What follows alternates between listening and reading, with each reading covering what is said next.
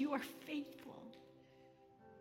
What a gift to come together with your people this morning and declare you've never failed us.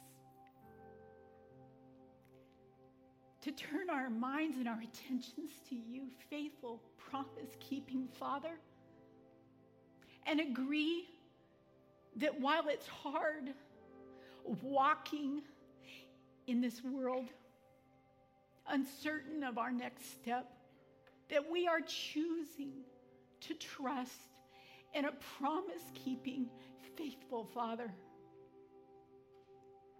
And now, as we turn our attention to what you've told us in your word, we ask for your help. Like the guy who asked Jesus to help him to believe. Help me with my unbelief. We ask for your strengthening today, Father.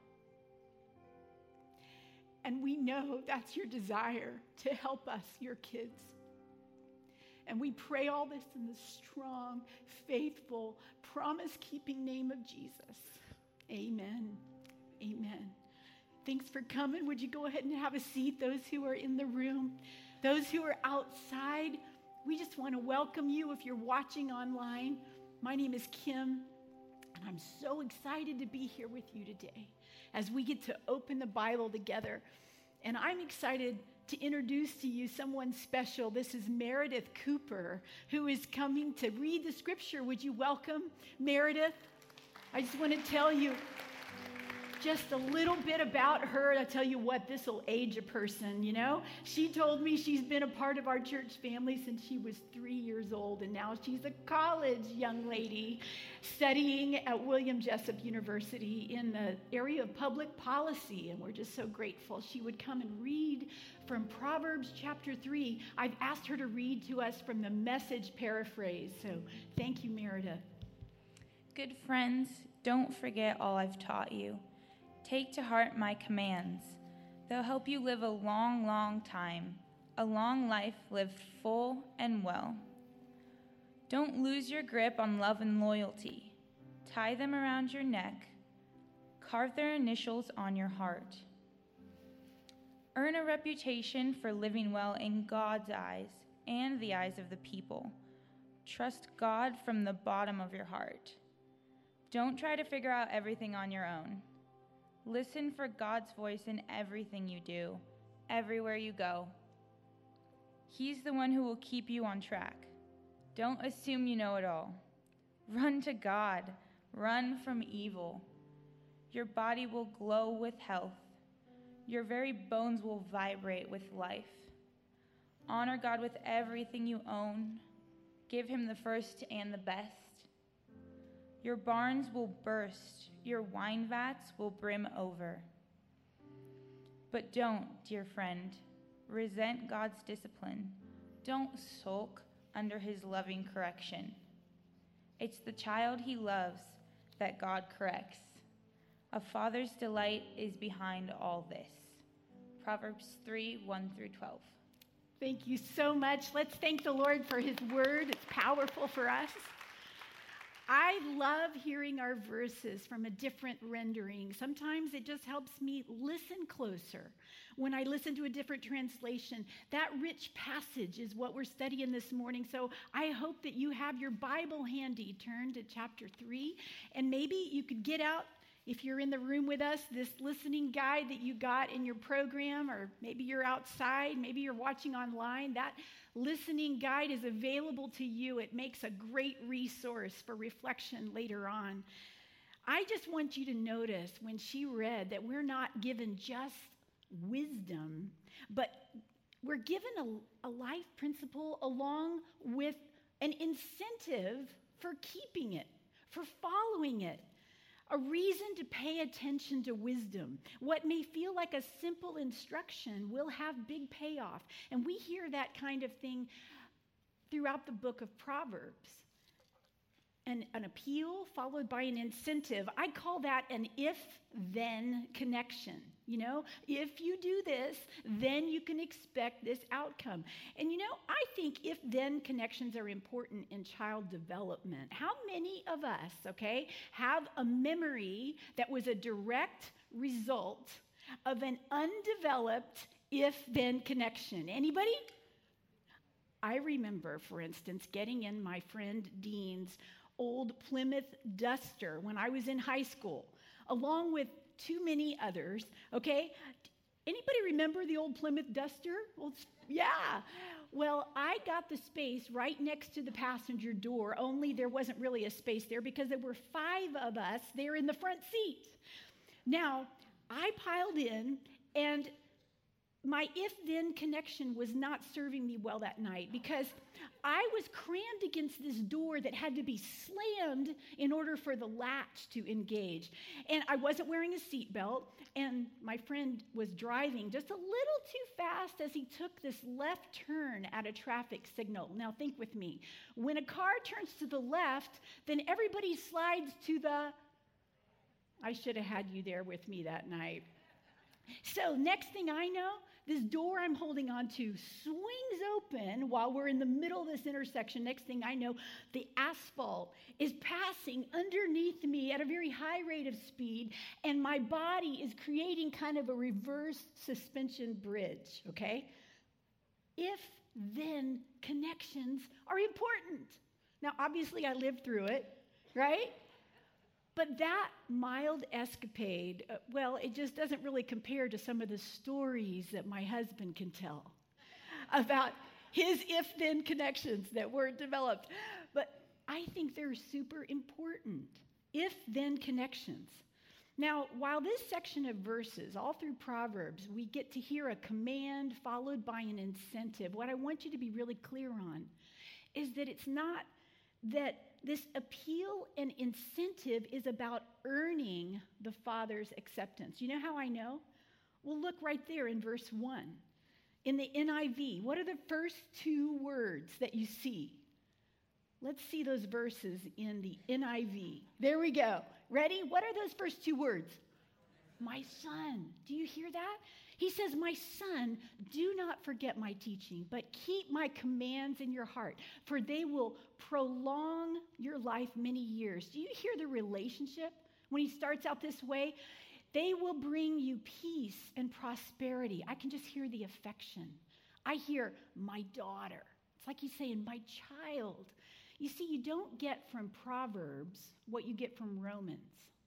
Proverbs doesn't live in the courtroom. Proverbs lives around the kitchen table where a father is telling his son in loving terms Son, this is how you can have a life that actually works.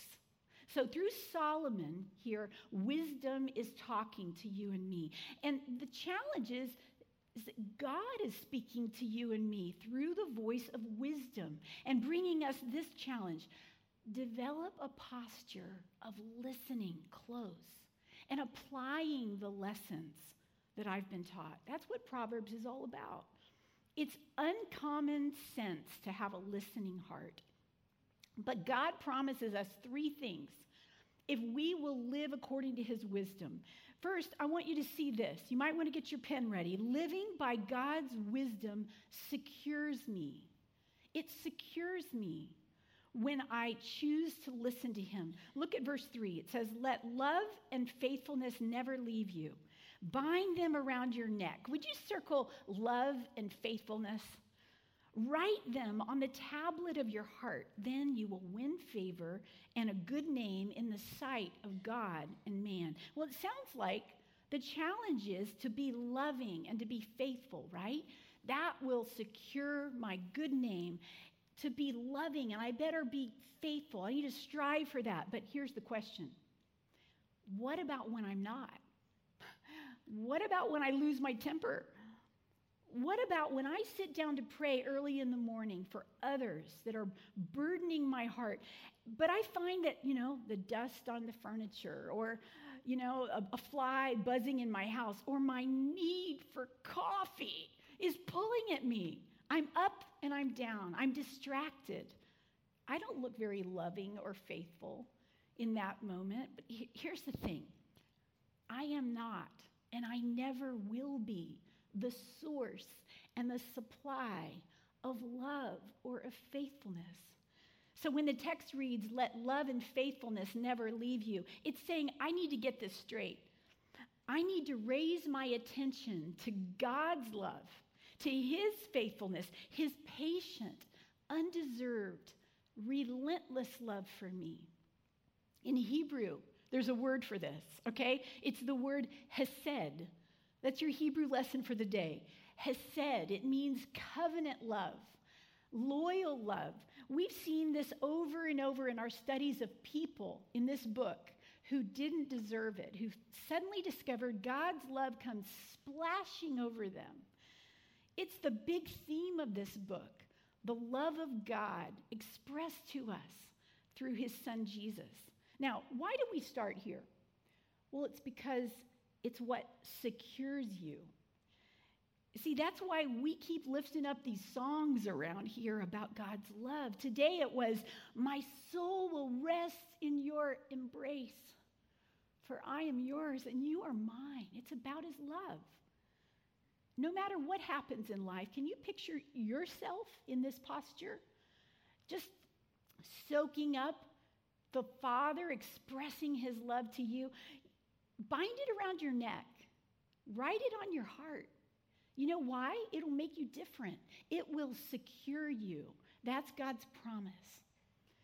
Well, then we come to some more uncommon sense, and that's this living by God's wisdom guides me, it gives me direction.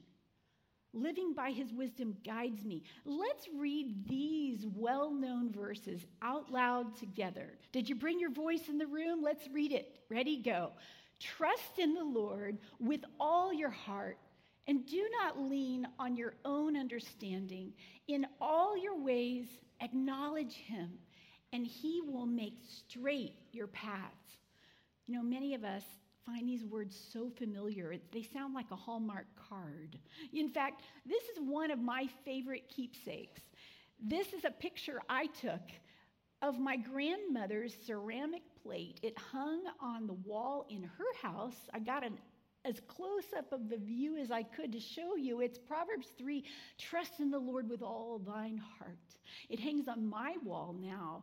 And you know, I just love that thing. But have you noticed that familiarity can actually become a problem when words become so common that we don't stop to think about what they mean? They might roll off of our tongue trust in the Lord with all your heart. But what does it actually mean when we trust someone?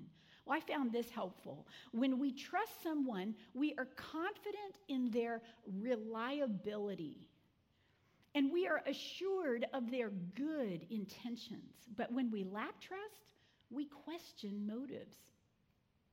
And that helped me to stop and ask is God reliable in my life? Are his intentions towards you really good? You know, just stopping and taking a closer look can be helpful. But many of us have spoken these timeless words trust in the Lord with all your heart. When life feels totally uncertain, right?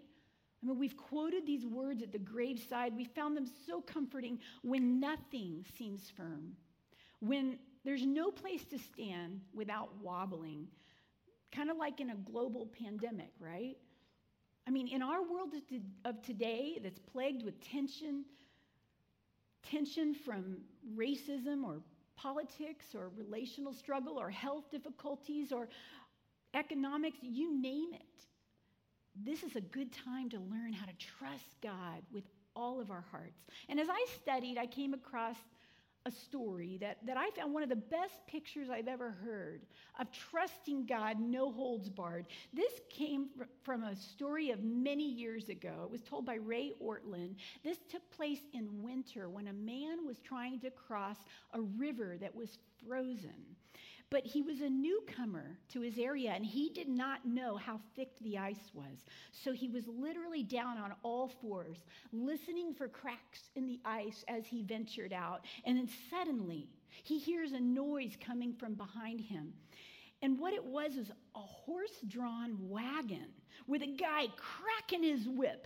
And it was a local, obviously, this guy driving his wagon right out across the ice because he trusted the ice to hold him. I heard that and I thought, lots of times I'm like that guy down on all fours. I'm not really sure if God has really got me. But then someone with wholehearted faith comes along and changes the tone. That's the kind of believing we need. That's the kind of believing God we need here at Twin Cities. Trust the Lord with all. Ray Ortlund went on to share that when we dig into the root of the word that's translated trust, it has an Arabic root that means to throw oneself down on one's face, to kind of do a belly flop on Christ. With all your doubts and all your inadequacy and all your sorrow, with all your defeat, with all your confusion, just to say, I have nowhere else. I'm just hurling myself at you. But this is what I, I want to ask you today, friends. How do we trust Him like that? How do we get beyond sentiment and into real belly flop trust in Jesus? How do I stop being suspicious of God's motives? You know, it's one thing to be sweet and sentimental and hang a ceramic plate on the wall, but how do we put our trust in the Lord into practice today? Now, I, I just want to be really tender here because I know that there's someone here or maybe watching online who is facing circumstances that are unimaginable. And I often call to mind the wise words that came from Joni Eareckson Tada. She has lived now for 53 years with quadriplegia in her wheelchair, and she talks about how she imagines the day that she will get to heaven and she will look her father in the eyes, and together they will look back at her journey. And they will talk not just about how difficult it was, but about the fact that she chose to trust him. And she says, only he knows what it will have cost her to trust him. There are no formulas for trusting God. And yet, what I find as I look here in the scripture is something practical that actually does help us to get a handle. So, before you turn your notes over, I want to ask you to look back at verse 6, where it says this In all your ways, acknowledge him. Do you see that word acknowledge? What is that word in the middle of the word acknowledge? No. Do you see it? Would you underline that word no? In all your ways, know him. Some translations actually just say, in all your ways, know him, because that word is rooted in the Hebrew word yada. It's the same word that was used when Adam knew Eve and she conceived. We're talking a very intentional kind of knowing. So, this kind of trust is not an automatic thing. It grows, it's deepened in you as you acknowledge the Lord. You know, I was given a snapshot, snapshot of acknowledging when I got to visit my brother when he was a midshipman at the Naval Academy, along with my parents for a parents' weekend. And we were having a Coke in a, in a visiting room when suddenly my brother stopped because a ranking officer came in the room. And all the plebes stopped and they acknowledged this ranking officer. They saluted him. That was acknowledging. But you know, the analogy kind of breaks down because that was obligatory. So I got to thinking, well, what about marriage? Ron and I are married, and you know, wherever I am, if he comes in the room, he just became the most important person in the room. He knows it. Now, it's not like our eyes lock on and there's wind in my hair and an orchestra plays and I run slow motion into his arms. No, we've been married a long time, haven't we, honey? But you know, it's an awareness. You're here now. I mean, even when he's not in the room, there's an awareness of our marriage. Acknowledging my husband isn't obligatory, there's a deep knowing his place in my life. Now, if we bring that over, when we acknowledge the Lord, it means wherever you are, whoever is with you, that the Lord is the most important person in the room. And you have this posture of acknowledging the Lord's presence. Whoa, I just have to stop and think how would it change me? How would it change my thoughts? my actions, my words, my conversations? How would it change my driving if I acknowledged the Lord is here? You know, it changed me again this morning when I stopped and I acknowledged his presence.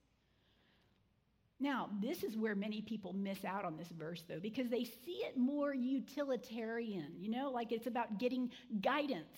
Uh, they, they see this verse in all your ways acknowledge him and they see and he will make your path straight. They think oh this is it. This is how i'm going to make my big decision like they're breaking into a fortune cookie.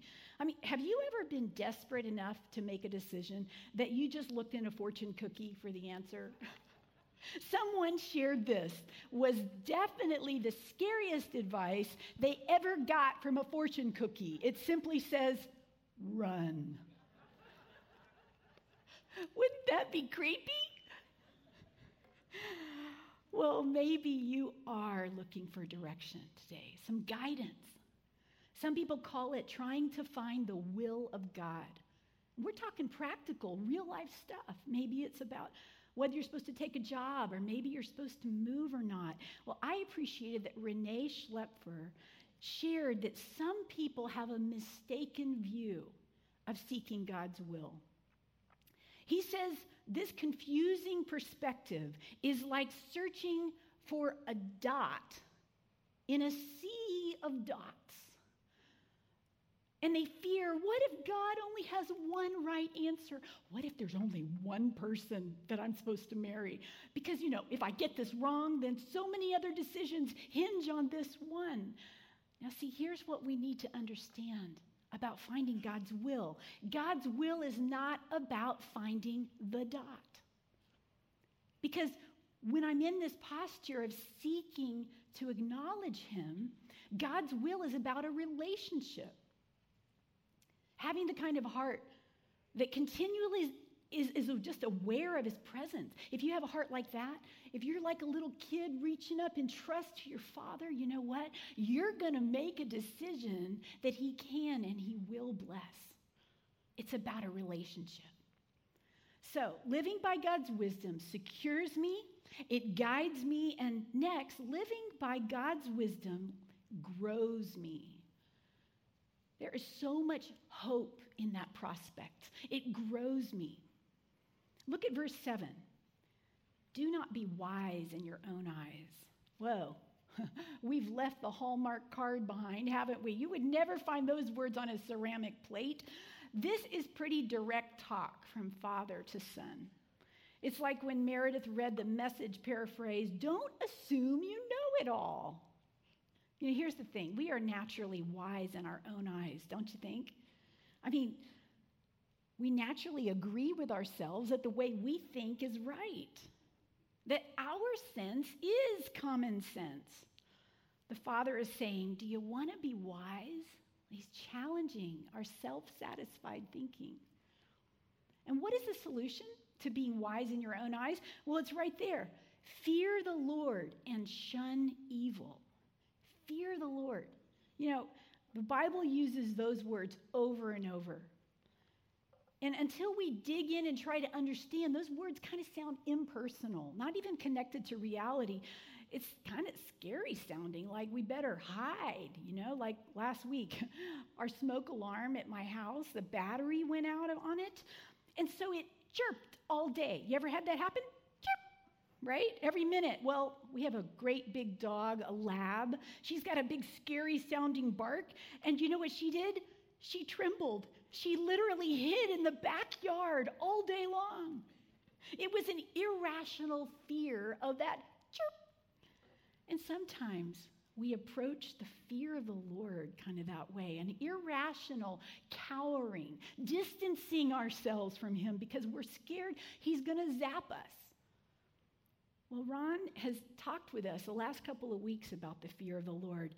It's a major theme in the book of Proverbs. And two weeks ago, he shared with us a description from a man named Charles Bridges that I found so meaningful, where he said the fear of God is the affectionate reverence by which the child of God bends himself humbly and carefully to his Father's law. See, that's way different, isn't it? It's a relationship between a loving father who longs to see his child grow and a child who chooses this posture of reverence where he wants to trust this father with all of his or her heart. That's affectionate reverence. Now, when we're told, fear the Lord, shun evil, you know, you might say, well, isn't that kind of obvious? I mean, aren't we obviously the folks who do fear the Lord? I mean, aren't we in church? Do you really need to tell people in church to fear God or to shun evil? Well, listen, I want to ask you to tune in close now because what I'm going to share here requires some nuanced listening. Even prominent, fruitful Christ followers, any one of us can fall back into old patterns of sin. That uh, when I say sin, I'm just talking about missing the mark of God's standard of holiness into patterns of sin or self deception. And this is relevant because regularly we hear on the news about another well known leader who was a Christian who has been discovered that he or she was ensnared by evil. It happened again recently. And let me tell you why this is important. There's a misconception out there for both Christians and those who are not, for both those in the faith and outside the faith. There is a basic misunderstanding about what it means to be a Christian. See, many people think that a Christian is someone who is better than others. People for whom sin or evil is no longer a thing to be reckoned with. And not only does this misunderstanding lead to criticism and judgment, but it derails people who might have pursued God. And if you are a Christian and you discover you're still struggling with some hangup, this misconception that you're supposed to be better can lead you to discouragement or even despair. And now it's true that eventually a Christ follower is a better person, but I'm talking about initially. When they cross the line of faith and they trust in Jesus, are they immediately all better? Their old habits in their reactions, you know, the old anger or deceit or using or abusing or whatever, is all that immediately gone? Now, let me just speak in this term. How many of you have ever tried to grow a lawn, even a small patch? Yeah. Here in California, it's hard with the water shortage, but think for a moment about weeds, okay? Maybe crabgrass.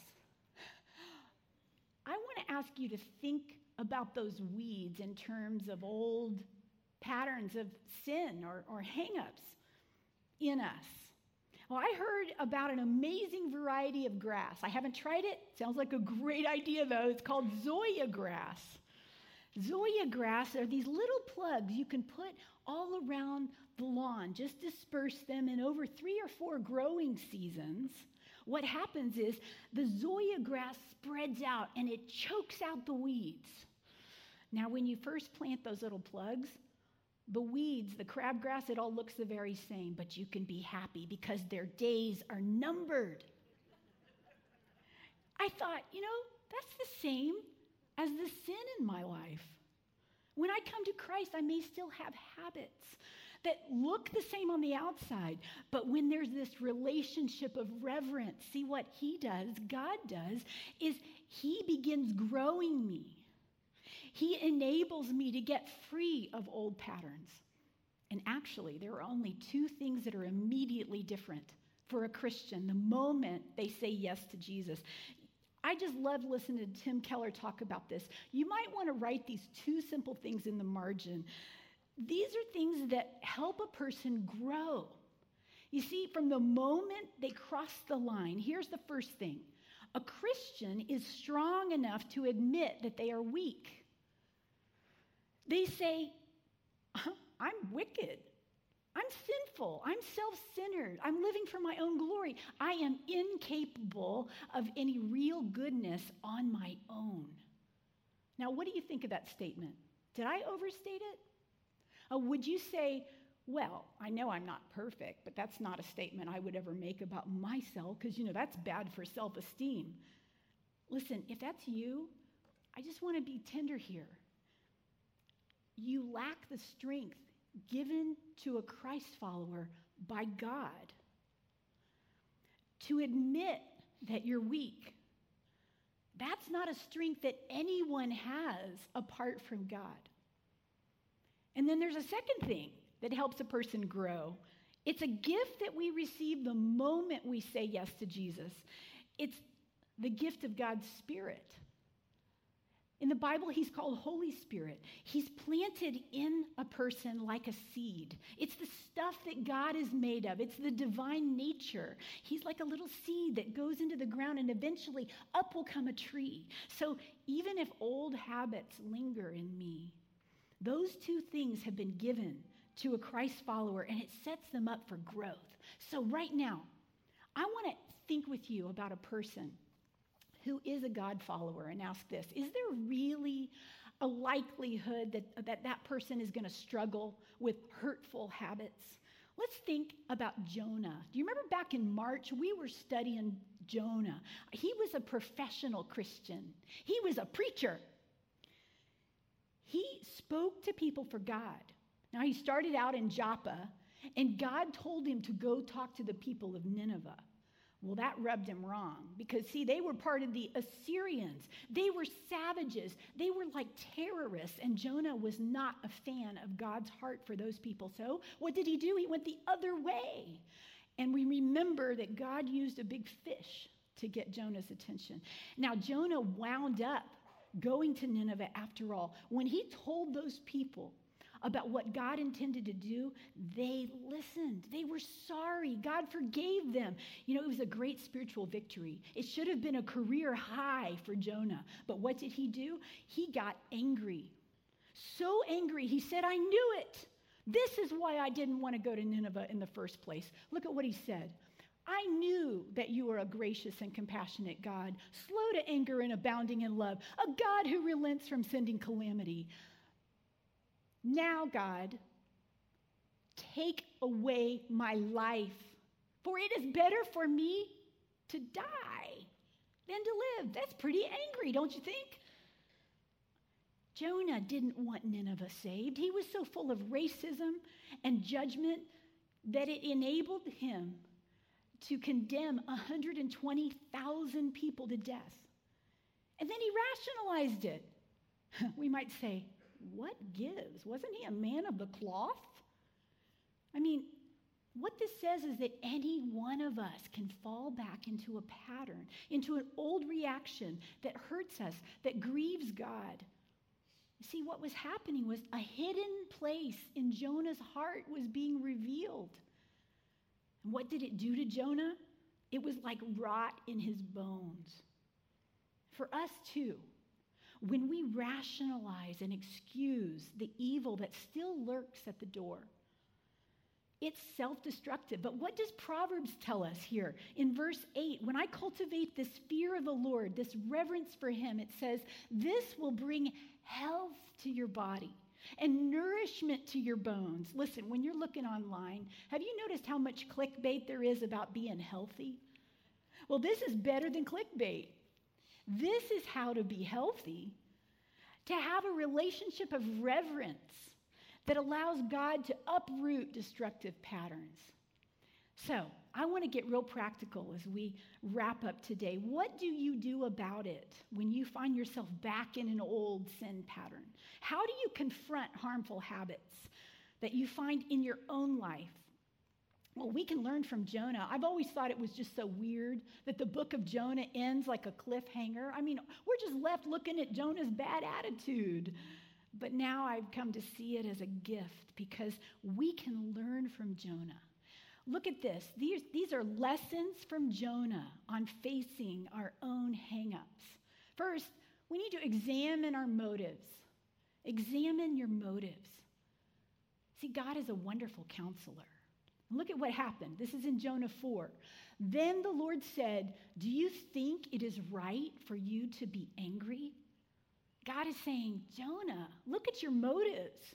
What are you really trusting in, Jonah? Your own righteousness, your own plans, Jonah? See, God's a wonderful counselor to you and me, too. So when we blow it, and we will, it's a great time to examine our motives and ask, what am I really putting my trust in? And then the next thing we can learn from Jonah is this we need to tell somebody. Jonah must have told somebody. You know how I know? Because it's written here for us to read. In fact, C.S. Lewis talks about many times people think of the book of Jonah like it's mythology. But he says this doesn't read like mythology because nowhere in mythology do you find the hero made out to be such a jerk. I mean, Jonah allowed his lack of character to be seen. And we need to tell somebody. Look at what it says in James. Therefore, confess your sins to each other and pray for each other so that you may be healed. We need to unmask it, call it what it is. And then the last thing we can learn from Jonah is this trust God experientially, not just intellectually. See, trusting God is like a muscle. A muscle has to be used or it atrophies. God wants to relate to you. He wants to grow you like he did Jonah. And this relationship isn't stagnant. It gets richer, it gets deeper as you relate to him every day. You know, there wasn't a lot that I could understand from the writings of Dallas Willard. He was a really smart pastor and philosopher. But one thing he said has really stuck with me. He said, We must accept the circumstances we find ourselves in as the very stuff God wants to use for our transformation. Don't discard what's right before you because you're not stagnant, you're becoming through everyday life opportunities, through the ups and downs of life. And we're given two very succinct examples right here in Proverbs.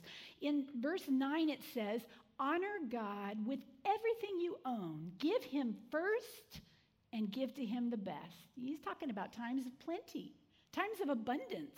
He says, Your barns will burst, your wine vats will brim over. See, when you get to know the Lord experientially, then when you're in times of abundance, God wants to grow you by helping you to become generous, to be a giver out of gratitude. But he also says there will be times of sorrow. Look at the next verse. But don't, dear friend, resent God's discipline. Don't sulk under his loving correction. He's talking about times of sorrow. It's the child he loves that God corrects. A father's delight is behind all this. Would you underline that? It's a beautiful line. A father's delight is behind all this. Behind all what? Behind all the ups and behind the sorrows. Behind the gifts and behind the times of trial. See, your father is delighting in you and wanting you to grow to experience his nearness more deeply, more personally through it all. Let me share with you one of the things that I do for myself to remember important spiritual principles that God chose me is that I save pictures that come to me. If they help me recall that truth. And today, I brought with me a picture that's meaningful to me. I want to share it with you. Isn't that a beautiful, a gorgeous creature? Now, this is not photoshopped, okay? This is called a pink necked green pigeon, and it lives in tropical parts of the world. And I just wanted to share it with you because I've put it on my phone as my lock screen. See, it helps me to look at those baby birds under the wing of that parent bird and picture myself as one of those baby birds. It helps me to breathe when I look at a picture like this. Do you remember how we started out in this passage? How the writer simply said, My son? Well, that, that picture helps me to hear my father say, My child. And there are many times that I feel vulnerable, that I feel clumsy, I feel clueless, and other times I feel like any kid does, kind of full of myself, like I want to do it my way. And what I see in that picture is my father is wanting to pull me close. See, that's what he wants to do for you, too. He's your father, he delights in you. Maybe as you look at that picture, I've just asked our team to allow us just to look at this for the rest of our time this morning.